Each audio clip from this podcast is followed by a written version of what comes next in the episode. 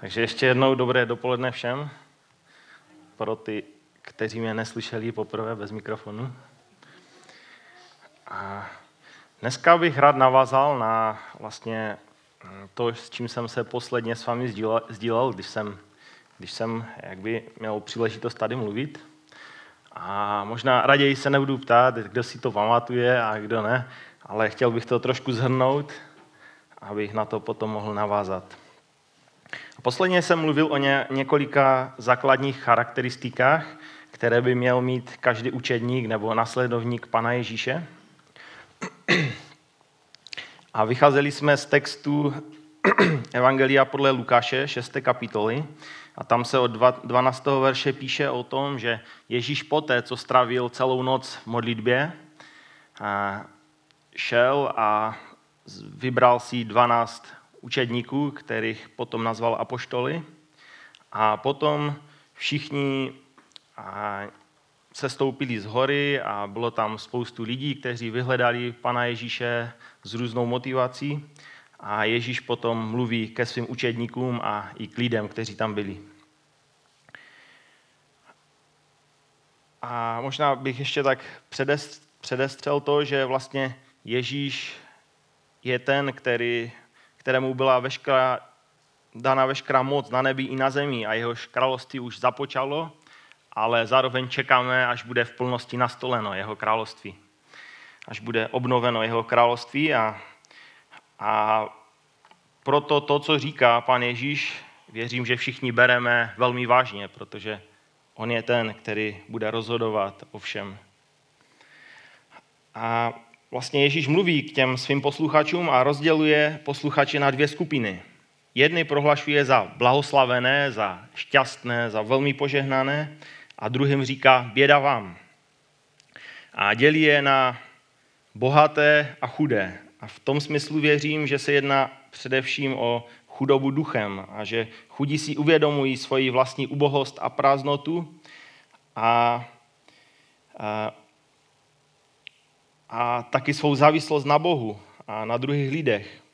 Ježíš prohlašuje, že takovým patří království Boží. A taky chudí, věřím, vyhlížejí lepší budoucnost, protože často si uvědomují ten svůj stav, ve kterém nejsou spokojení. Avšak bohatým se už potěšení dostalo, jak říká pan Ježíš. A bohatí mají větší tendenci spolehat na sebe a na svůj majetek. Pak rozděluje posluchače na hladové versus nasycené. A říká, že hladoví budou nasycení a sytí, že budou hladovět. A mluvil jsem o tom, že hlad je velkou hnací silou a hodně záleží na tom, po čem hladovíme a čím se sytíme, nebo čím jsme se nasytili. Pak Ježíš pokračuje a říká, že plačící se budou smát a smějící se budou plakat a naříkat. A mluvili jsme o tom, že učedník Ježíše tady na světě, na světě, který se vlastně zbouřil proti Bohu a e, který je teď pod vládou knížete, knížete tohoto věku, pod vládou ďábla.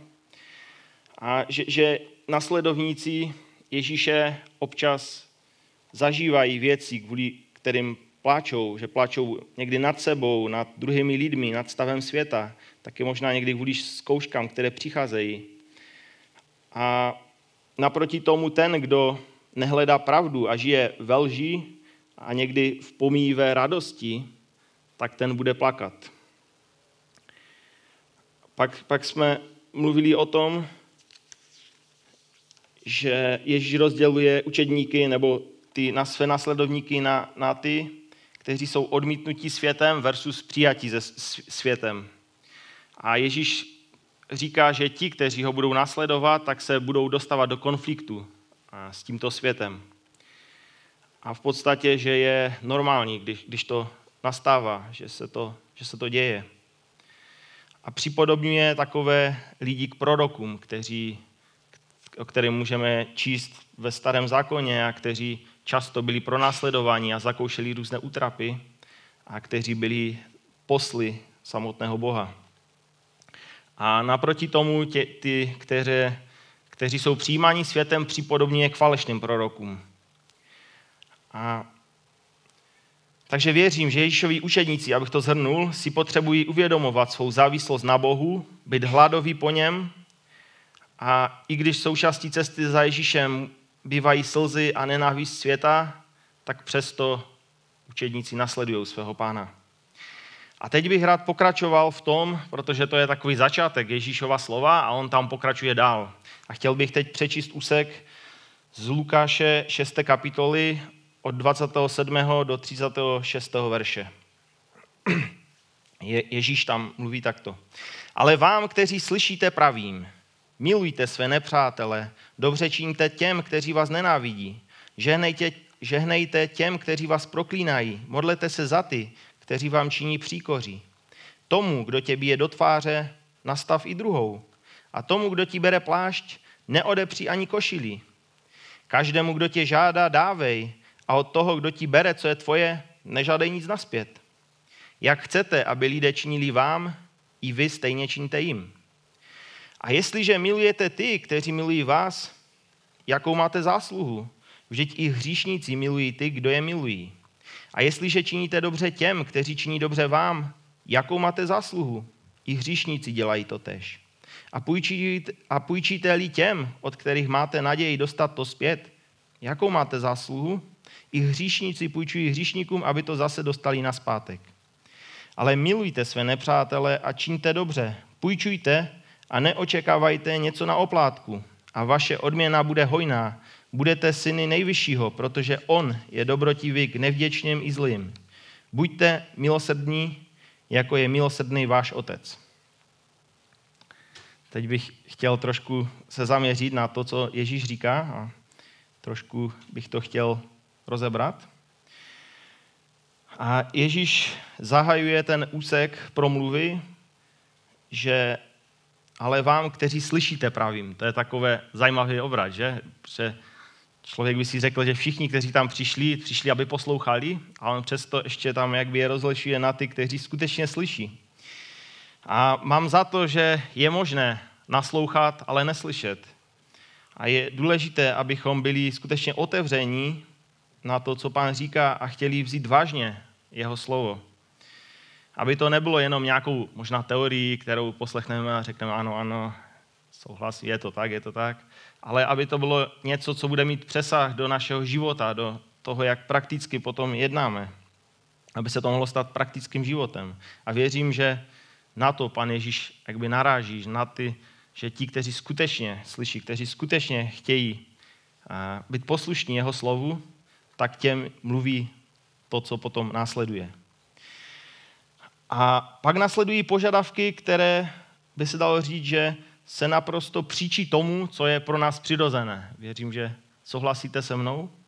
Milovat své nepřátelé, být dobrý k těm, kteří mě nenávidí, žehnat těm, kdo, kdo mě proklínají nebo kdo mi nadávají, modlit se za ty, kdo mi činí příkoří, kdo, kdo Bible 21 má, kdo nás pomlouvají. To není pro nás příliš přirozené, pro toho běžného člověka.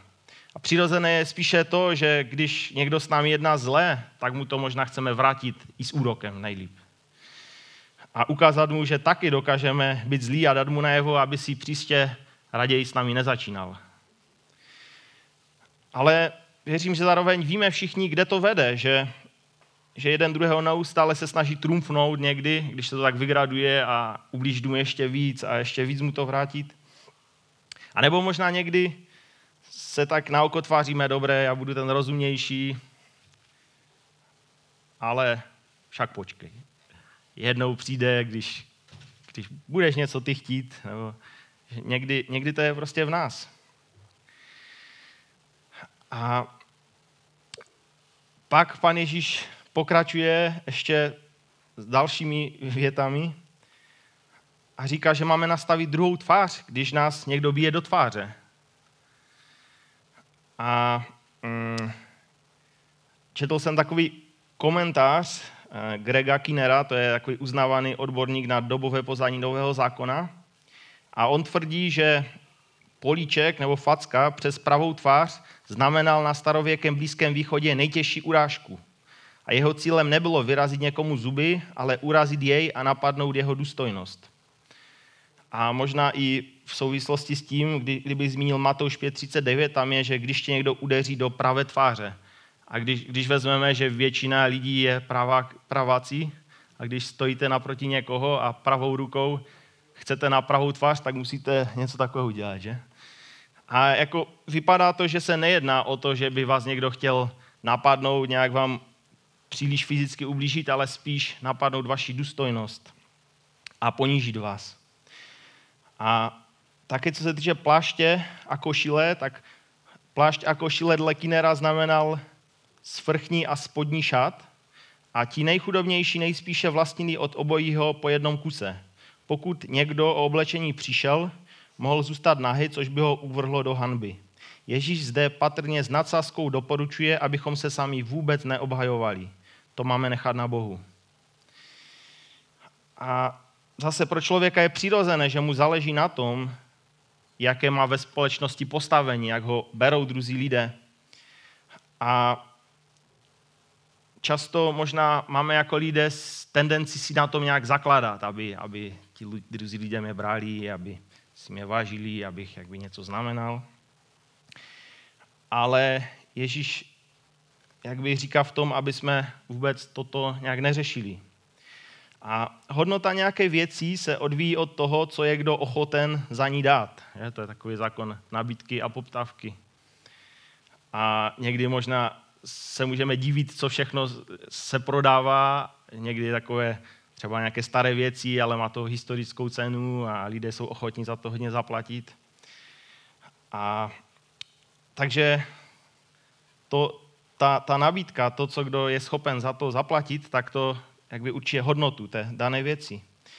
A v božích očích je tvá hodnota natolik velká, že se boží syn stal člověkem a zemřel za nás, za tebe, aby, aby napravil to, co jsme jako lidstvo pokazili a aby přijal za nás trest smrti. Aby my jsme mohli žít, aby jsme nemuseli zemřít. A v božích očích máme každý nesmírnou cenu. A takže nepotřebujeme, když to tak úplně domyslíme do, do důsledku, nepotřebujeme to, aby, aby si nás lidé nějak vážili, aby nějak nám prokazovali úctu.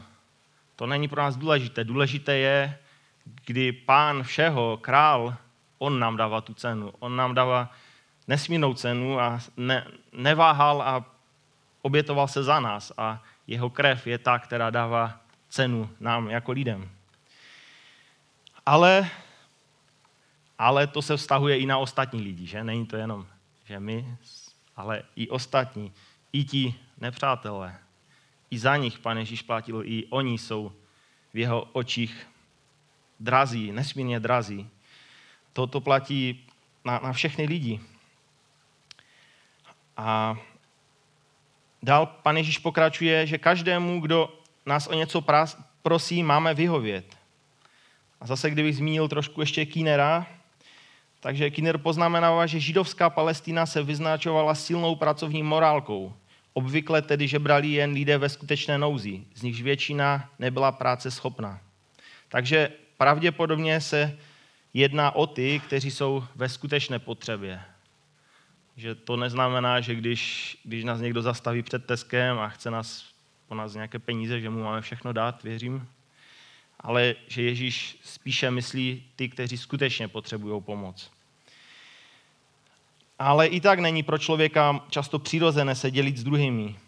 A pokud ano, tak často možná máme tendenci tak kombinovat, tak já mu teď pomůžu, co on by mi mohl nějak potom, v čem by mi mohl pomoct. A, ale pan Ježíš říká, že tak to nemáme vůbec uvažovat.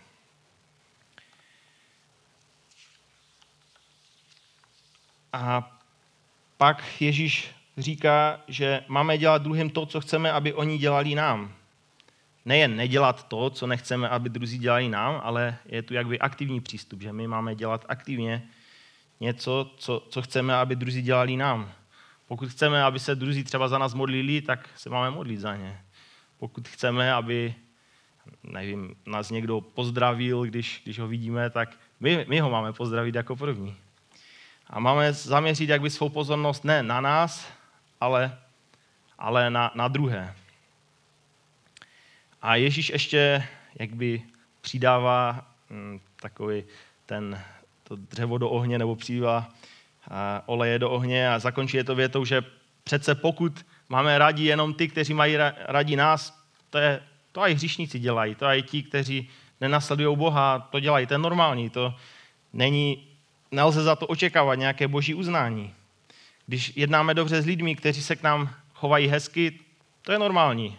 Kdyby to tak nebylo, to by, to by bylo ďábelské, že? Protože když někdo odplací zlým za dobré, to, to by se dalo říct, že je ďábelské. Ale pokud odplacíme dobrým za dobré, zlým za zlé, to je lidské.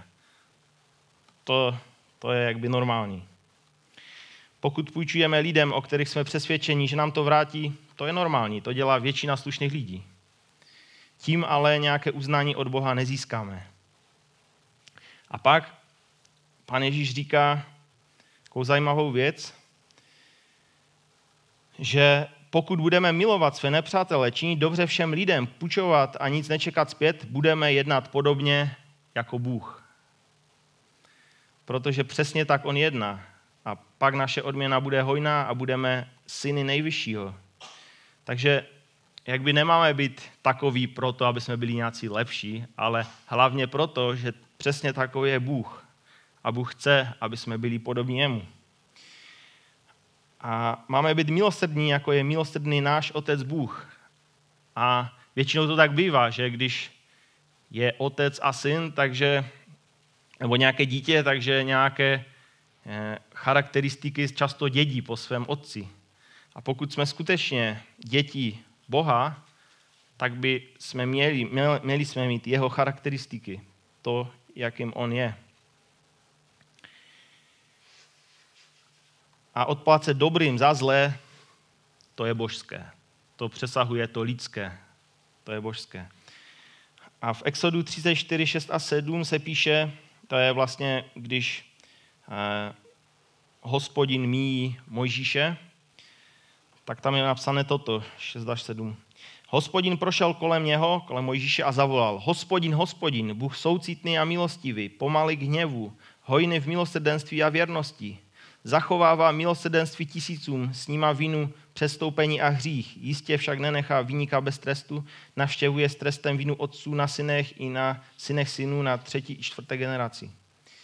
A ne, nechci nějak moc zabíhat do detailů, ne, protože jako o tom by, by se dalo hodně mluvit, i o tom jsem teď přečetl, ale chci zdůraznit to, že tam je, že Bůh soucitný a milostivý, pomalý k hněvu, hojný v milosedenství, že takový je Bůh. Už vlastně ve starém zákoně tam se představuje jako Bůh, který je milosrdný.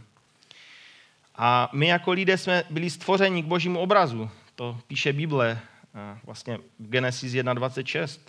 I řekl Bůh, učiňme člověka, aby byl naším obrazem podle naší podoby. Ať lidé panují nad mořskými rybami a nebeským ptactvem, nad zvířaty a nad celou zemí a nad každým plazem plazícím se po zemi. Bůh stvořil člověka, aby byl jeho obrazem. Stvořil ho, aby byl obrazen božím, jako muže a ženu je stvořil. Takže my bychom měli být takovým zrcadlem božím, takovým obrazem Boha tady na zemi. A víme, že to, to byl ten úmysl Boha, proč vlastně stvořil člověka, ale víme, že se to pak celé pokazilo a ten obraz boží se úplně pokřivil. A dopadlo to tak, že je pro nás naprosto nepřirozené být takovým, jaký je Bůh v těch situacích, o kterých jsme mluvili. A víme, že Ježíš je dokonalým božím obrazem. A takový, jaký je Ježíš, my jsme jeho učedníci, takový my jsme by měli být.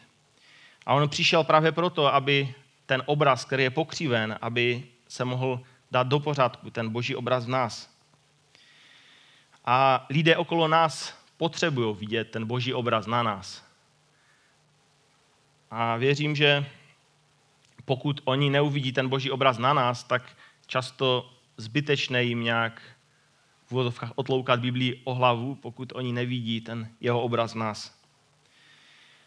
A dokonce pan Ježíš říká v Janovi, že podle lásky všichni poznají, že jsme boží, že jsme jeho učedníci. A věřím, že milosrdenství, láska, odpuštění, že to, je, to jsou si velmi blízko, tyto věci. 1. Janův 4, 19, 21, tam Jan říká, že my milujeme, protože Bůh napřed miloval nás. Řekne-li někdo, já miluji Boha a přitom nenavidí svého bratra, je lhář. Kdo nemiluje svého bratra, kterého vidí, nemůže milovat Boha, kterého nevidí. A vidíme, že, že pokud skutečně jdeme za Bohem, tak prostě nejde, nejde jinak, než aby jsme byli plní lásky, aby jsme byli milosrdní, aby jsme skutečně zrcadlili Boha v tom, jak, jak on, on koná. V Izajášu, eh, nebudu to číst, ale v podstatě eh, z toho textu, je to Izajáš 58, 1 až 10, vyplývá, že, že Bohu záleží mnohem víc na našem milosrdenství, na tom, jak jednáme s ostatními lidmi, než na nějakých náboženských úkonech. Protože oni tam se postili, pokořovali před Bohem a dělali jakby zdanlivě všechny věci, které Bůh chtěl, které předepisoval jakby boží zákon, ale pro Boha to byla ohavností, protože on především chtěl, aby, aby byli milosrdní, aby měli lásku k druhým, aby, aby zrcadlili ho.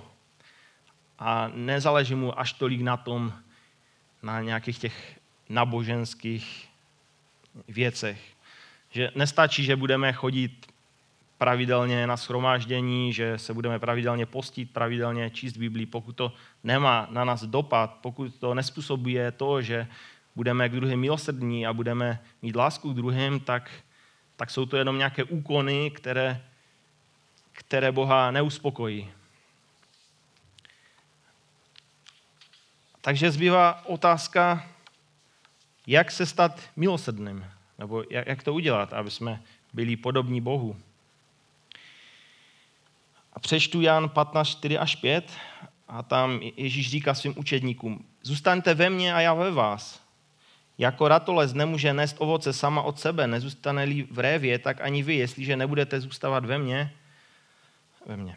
Já jsem ta vinná réva, vy jste ratolestí, kdo zůstává ve mně a já v něm, ten nese hojné ovoce, neboť beze mě nemůžete činit nic. A věřím, že je důležité mít vztah s ním. V ráji člověk svůj vztah s Bohem narušil tím, tím, jak se rozhodl. A Ježíš je ten, který chce obnovit náš vztah, který chce, nebo mm, ano, obnovit, nebo potřebujeme se znovu zrodit k tomu, aby jsme mohli mít vztah s Bohem. A protože ta láska, to, jak si máme být, to není z nás. Bůh nikdy nechce po nás něco, že bychom to museli nějak sami ze sebe dostat, protože ví, že naše přirozenost je taková, jaká je, že, jsme, že je pokroucená. Ale Bůh chce po nás něco, co sám nám chce dát. On nám to chce dát a chce, aby jsme to dávali dál. Máme přijímat milosedenství a přijímáme od Boha milosedenství, ale máme ho dávat i dál. Nenachovat si to jen pro sebe. A líbilo se mi, nevím, kdo byl na svatbě od uh, vlastně Jírky a Elišky.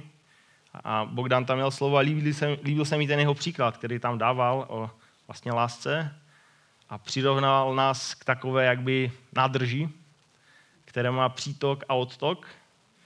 A my, my jsme ti, kteří to regulují, že? ten přítok, odtok. A je důležité, aby, aby ten přítok, který má být napojený na Boha, byl skutečně napojený na Boha, aby byl otevřený, aby prostě to mohlo přitykat, ta láska, to boží, aby mohlo jakby tec do nás. A potom při styku s ostatními lidmi používáme ten druhý, ten druhý kohoutek jakby, a je taky důležité, aby, aby ten koutek byl otevřený a aby z toho vytekala dál ta boží láska. A někdy možná děláme chyby, že třeba jeden, jeden kohoutek, třeba ten boží nějak zastavíme, nejsme s panem, ne, nečerpeme od něho a potom nemáme moc co, co dát ostatním. A možná nějaké, nějaké něco, co není čerstvé, něco, co je možná už takové nějaké skažené, zesmradlé, že? A tak, tak to nemá být. A nebo někdy můžeme jakby přijímat od Boha, ale zase, když zastavíme ten odtok, tak zase to tak nemá být, že by to zůstávalo v nás a my, my jsme se tím nějak tak kochali, protože zase, když ta voda nemá průtok, tak má tendenci se kazit. A proto je důležité, aby jsme byli napojeni na ten přítok od Boha a dává, a šlo to z nás dál na, na ostatní lidi. A možná někdy z, největších přátel se někdy můžou stát největší nepřátelé a někdy to dokonce bývá i v rodině, i možná v manželství. V rodině někdy se stává, že rodina funguje dobře, ale když přijde na nějaké dědictví že, nebo nějaké peníze, tak často potom někdy povylazují nebo se objeví věci, o kterých nikdo nepředpokládal, že, že tam budou. Věřím, že to je hlavně případ těch, kteří nenasledují pána, nebo jsem o tom přesvědčen. A možná jako příklad bych uvedl jenom, jenom tak trošku Josefa. Víme, že, že Josef, starozakonní Josef, eh, že mu bratři hodně ublížili, že vlastně ho prodali jako otroka proti jeho vůli a vlastně ho oddělili od jeho milujícího otce, který ho měl velmi rád, který mu prokazoval úctu a jeho bratřím se to nelíbilo, zaviděli mu a tak se ho jakby zbavili. A pak se stalo, protože věřím, že Josef byl ten, který byl napojený na Boha a který, který byl napojený natolik, že se v něm objevovala ta charakteristika Boha, to milosrdenství. A proto se stalo, Bůh mu požehnal, že se stal druhým po faraonovi. No a pak jednoho dne přišli jeho bratři, kteří, kteří vlastně měli hlad, protože v jejich zemi neměli dostatek jídla. Přišli s prosíkem, nevěděli, že to je Jozef a prosili ho, aby jim prodal nějaké obilí. A tak kdyby, věřím, že kdyby Jozef nebyl napojený na Boha, tak by si řekl, tak, teď, teď přišel čas zúčtovat, teď, teď vám ukážu. A a možná hodně lidí by to, by to udělalo, ale tím, že Jozef byl napojený na pána, tak se projevilo to, co do něho vtekalo, to boží milosrdenství, boží láska a vlastně jim odpustil a v konečném důsledku to celou rodinu zazdalo dohromady, dokonce bylo o ně postaráno v čase hladu, protože ten hlad ještě trval dlouho a stala se v tom všem boží vůle, protože víme, že to byl boží plán, že oni tam budou v Egyptě a, a že tam se s nich stane národ a tak dále a tak dále. Takže tím, že Jozef byl takovým, jaký má být, že byl napojený na pána, tak mohl si ho Bůh mocně použít. Nezávisle na tom, v jakých okolnostech se to všechno stalo, jak mu bylo ublíženo jeho vlastní rodinou, tak přesto, přesto i v tom všem Jozef mohl prokazovat to boží, to, co je božské. A myslím, že těžko se můžeme srovnávat s tím zraněním a ublížením, které prožíval Jozef. A, a přesto měl sílu odpustit, přesto vztahy v rodině se mohly uzdravit a celá Josefova rodina byla zachráněna. A věřím, že to je výzva i, i pro nás. A vidíme, a ještě možná taková poznámka, když jsme mluvili o, tom, o té naší důstojnosti, tak víme, že Josefova důstojnost v Egyptě hodně utrpěla tím, že vlastně ho naskli, že tam měl poměr s ženou Putifara a tak dále, kvůli toho byl ve vězení. A víme, že to bylo nepravem. A nikde nečteme ani o tom, že Josef měl nějakou příležitost prostě to obhájit před, před lidmi a říct, no víte, ono to bylo všechno jinak. A prostě nějak s tím žil, ale věřím, že, že ho to v tom nějak neomezovalo, protože si uvědomoval tu hodnotu, tu svou hodnotu, eh, že ta jeho hodnota je jiná, než, než to, co si o něm možná myslí lidé nebo nemyslí, že ta, tu hodnotu mu dává Bůh, ta jeho hodnota je v Bohu. A vlastně Bůh věděl, jak to bylo, Josef věděl, jak to bylo a ti ostatní to už to už jak by neřešil. A také ve skutcích vidíme, že nasledovníci Pana Ježíše, učedníci jeho, že mohli projevit tu boží lásku, to boží milosedenství. Dám příklad třeba Štěpána, když ho kamenovali, tak se modlil za, za ty, kteří ho kamenovali. A zase vidíme to boží, které se projevilo v životě Štěpána. A blížím se k závěru. A věřím, že v božím obnoveném království nebude místo na nic jiného, než na bezpodmínečné milosrdenství a lásku. A je důležité, abychom už teď v tom rostli a stávali se více podobnými Bohu. Aby jsme byli skutečně jeho dětmi, které nesou charakteristiky Otce. A možná zkusme, zkusme si zapamatovat nasledující. Hodnota tvého života je v božích očích nesmírná a stalo mu za to položit svůj život, abys mohl být součástí jeho obnoveného království. Máš nesmírnou hodnotu. Ne, nezávisle na tom, co o tobě mluví nebo nemluví druzí, máš nesmírnou hodnotu v božích očích. Ale stejnou hodnotu mají také lidi kolem tebe. A my jsme přijali milosedenství a máme ho dávat dál. Máme ho dávat také lidem okolo nás. A to jak lidem v potřebě, o kterých jsme četli, tak i těm, kteří možná se k nám chovají nepřátelsky. Tak to je příležitost, aby jsme mohli ukázat to boží. Aby ten boží obraz na nás byl patrný. A eh, dokonce i, i třeba, nevím, naše manželky jsou, jsou vzácné v božích očích a my bychom měli s nimi tak jednat. A vlastně každý člověk je vzácný v božích očích a my bychom měli s ním tak jednat. Tu manželku jsem uvedl proto, že to je člověk, který nám je nejblíž, ti, kteří jsme ženatí a který často, to i Bogdan tak dobře říkal, často je nejblíž to, tomu kohoutku našemu. A to, co, co tam nějak načerpáme nebo nenačerpáme, tak ona potom má možnost do sytosti zakoušet.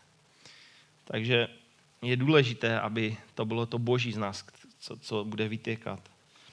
A takže sílu, sílu k tomu všemu, aby jsme byli schopni být milosrdní, máme hledat u pána, máme být na něho napojení, máme eh, být ve vztahu s ním a u něho hledat sílu, protože není na možnost. My sami v sobě nemáme sílu k tomu, aby jsme mohli žít tak, jak je pro lidi úplně nepřirozené, nemožné, protože potřebujeme k tomu tu boží obnovu a boží sílu. Tak to je, to je všechno, s čím jsem se chtěl sdílet dneska, tak ať vám pán požehná a kež nám Bůh je milostí v tom, aby jsme skutečně byli napojeni na něj a aby se to projevilo na vztazích, které máme s ostatními lidmi. Amen.